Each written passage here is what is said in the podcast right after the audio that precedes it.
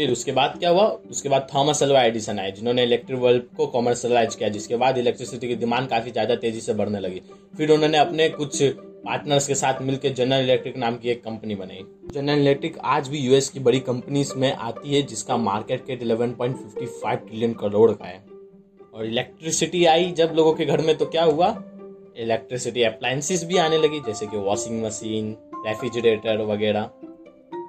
इसके वजह से क्या हुआ, इलेक्ट्रिसिटी की तो डिमांड बढ़ी ही थी, जिसके बाद जनरल इलेक्ट्रिक एस्टैब्लिश हुए। लेकिन अब इलेक्ट्रिकल अप्लायंसेस, इलेक्ट्रिकल इक्विपमेंट की भी प्राइस डिमांड बढ़ने लगी, जिसके वजह से और फिर नई कंपनी आई, उन लोगों ने एस्टैब्लिश किया। ऐसा ही करते करते यूएस के आगे बढ़ने में इसका भी बहुत बड़ा हाथ है। यानी आप जब जड़ में जाओगे तो आपको पता चलेगा इनोवेशन, इसका काफ़ी बड़ा हाथ है यूएस का आगे बढ़ने में।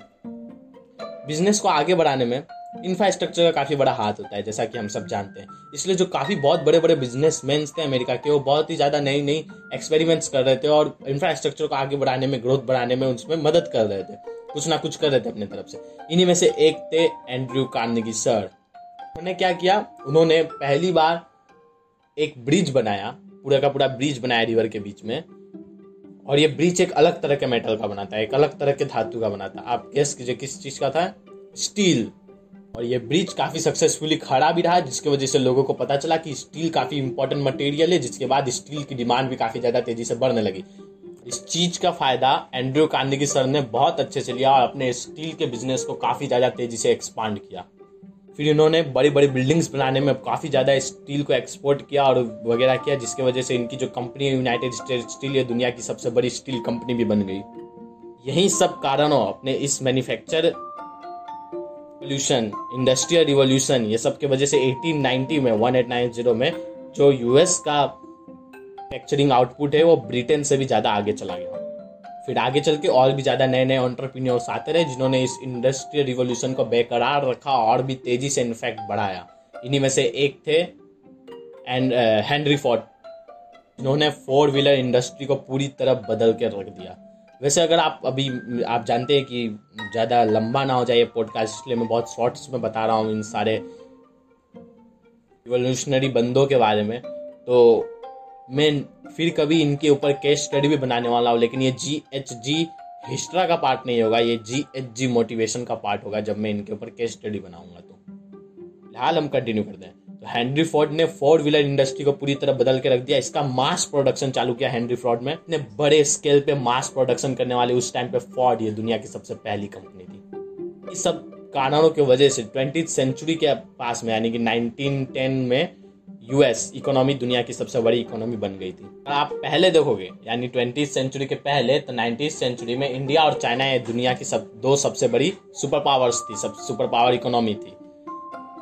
आप इससे भी थोड़ा पीछे जाओ 18th सेंचुरी के आसपास में, तो उस टाइम पे इंडिया ही दुनिया की सबसे बड़ी पावरफुल इकोनॉमी थी।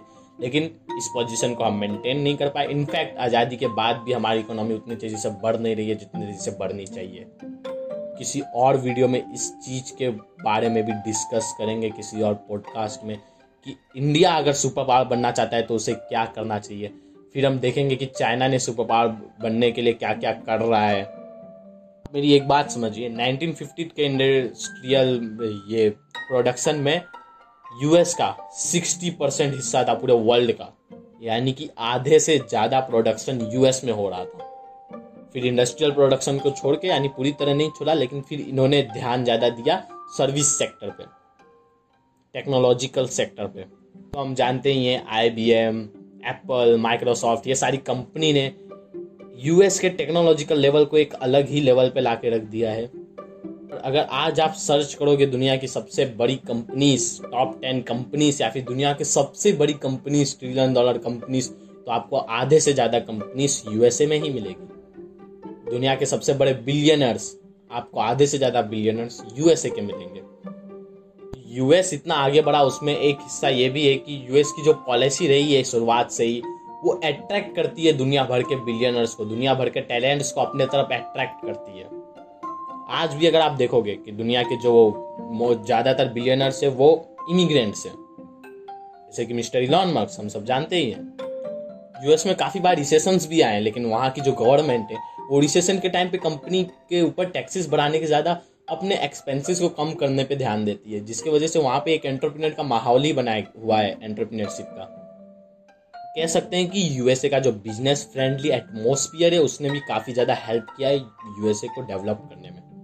आज के टाइम पे अगर आप सर्च करोगे नोबेल प्राइज़ के बारे में, जो कि हम जानते हैं कि इंडस्ट्री क्वेश्चन ये सब के लिए दिया जाता है, तो वो 600 कुछ है जो डिस्ट्रीब्यूट हो चुकी है। आपको पता ही होगा कि अमेरिका की यूएसए की जो पॉपुलेशन है वो है 4.25% पूरे वर्ल्ड की, और इनके पास ही 380 नोबेल प्राइजेस है।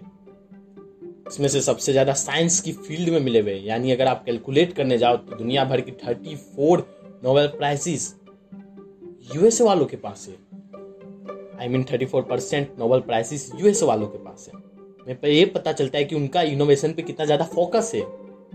मैं एक पॉडकास्ट में सब आपको नहीं बता सकता, पर अगर आप फिर भी जानना चाहते हैं कि किस तरह से अमेरिका इतना ज़्यादा ग्रो किया, मैं आपको रिकमेंड करूँगा कि आप एक वेब सीरीज़ देखिए, मैन हु बिल्ट अमेरिका। ये सीरीज़ को आप देखिए, काफ़ी ज़्यादा अच्छी सीरीज़ है, पूरे डिटेल में आपको पता चलेगा। फिर भी जितना चीज़ें इंपॉर्टेंट थी मैंने दोनों रीजन्स आपको बताया, दो तरह के, जियोपॉलिटिकल रीज़न और ये जो हमने अभी डिस्कस किया कि वहाँ का जो बिजनेस फ्रेंडली एटमोसफियर है उसने कितना बड़ा रोल निभाया। और हम देखने जाएँ तो फिलैंथ्रोफी जो है वो भी वहाँ को आगे बढ़ाने में काफ़ी ज़्यादा रोल निभा रही है। आप देखोगे तो इंडिया लेवल पे देखोगे तो इतनी ज़्यादा फिलैंथ्रोफी नहीं होती है। हमारे पास मुकेश अंबानी, टाटा वगैरह जो 2-3 ग्रुप से यही लोग थोड़ा बहुत फिलैंथ्रोफी करते हैं, फिलैंथ्रोफी एक्टिविटी करते हैं, बाकी कोई और ज़्यादा नहीं करता। और वहीं आप यूएसए में देखोगे तो वहाँ पर फिलैंथ्रोफी एक्टिविटी के लिए भी रेस चलती रहती है कि मैं ज़्यादा कर दूंगा, तू ज़्यादा कर देगा, मैं ज़्यादा कर दूंगा, ऐसे करके।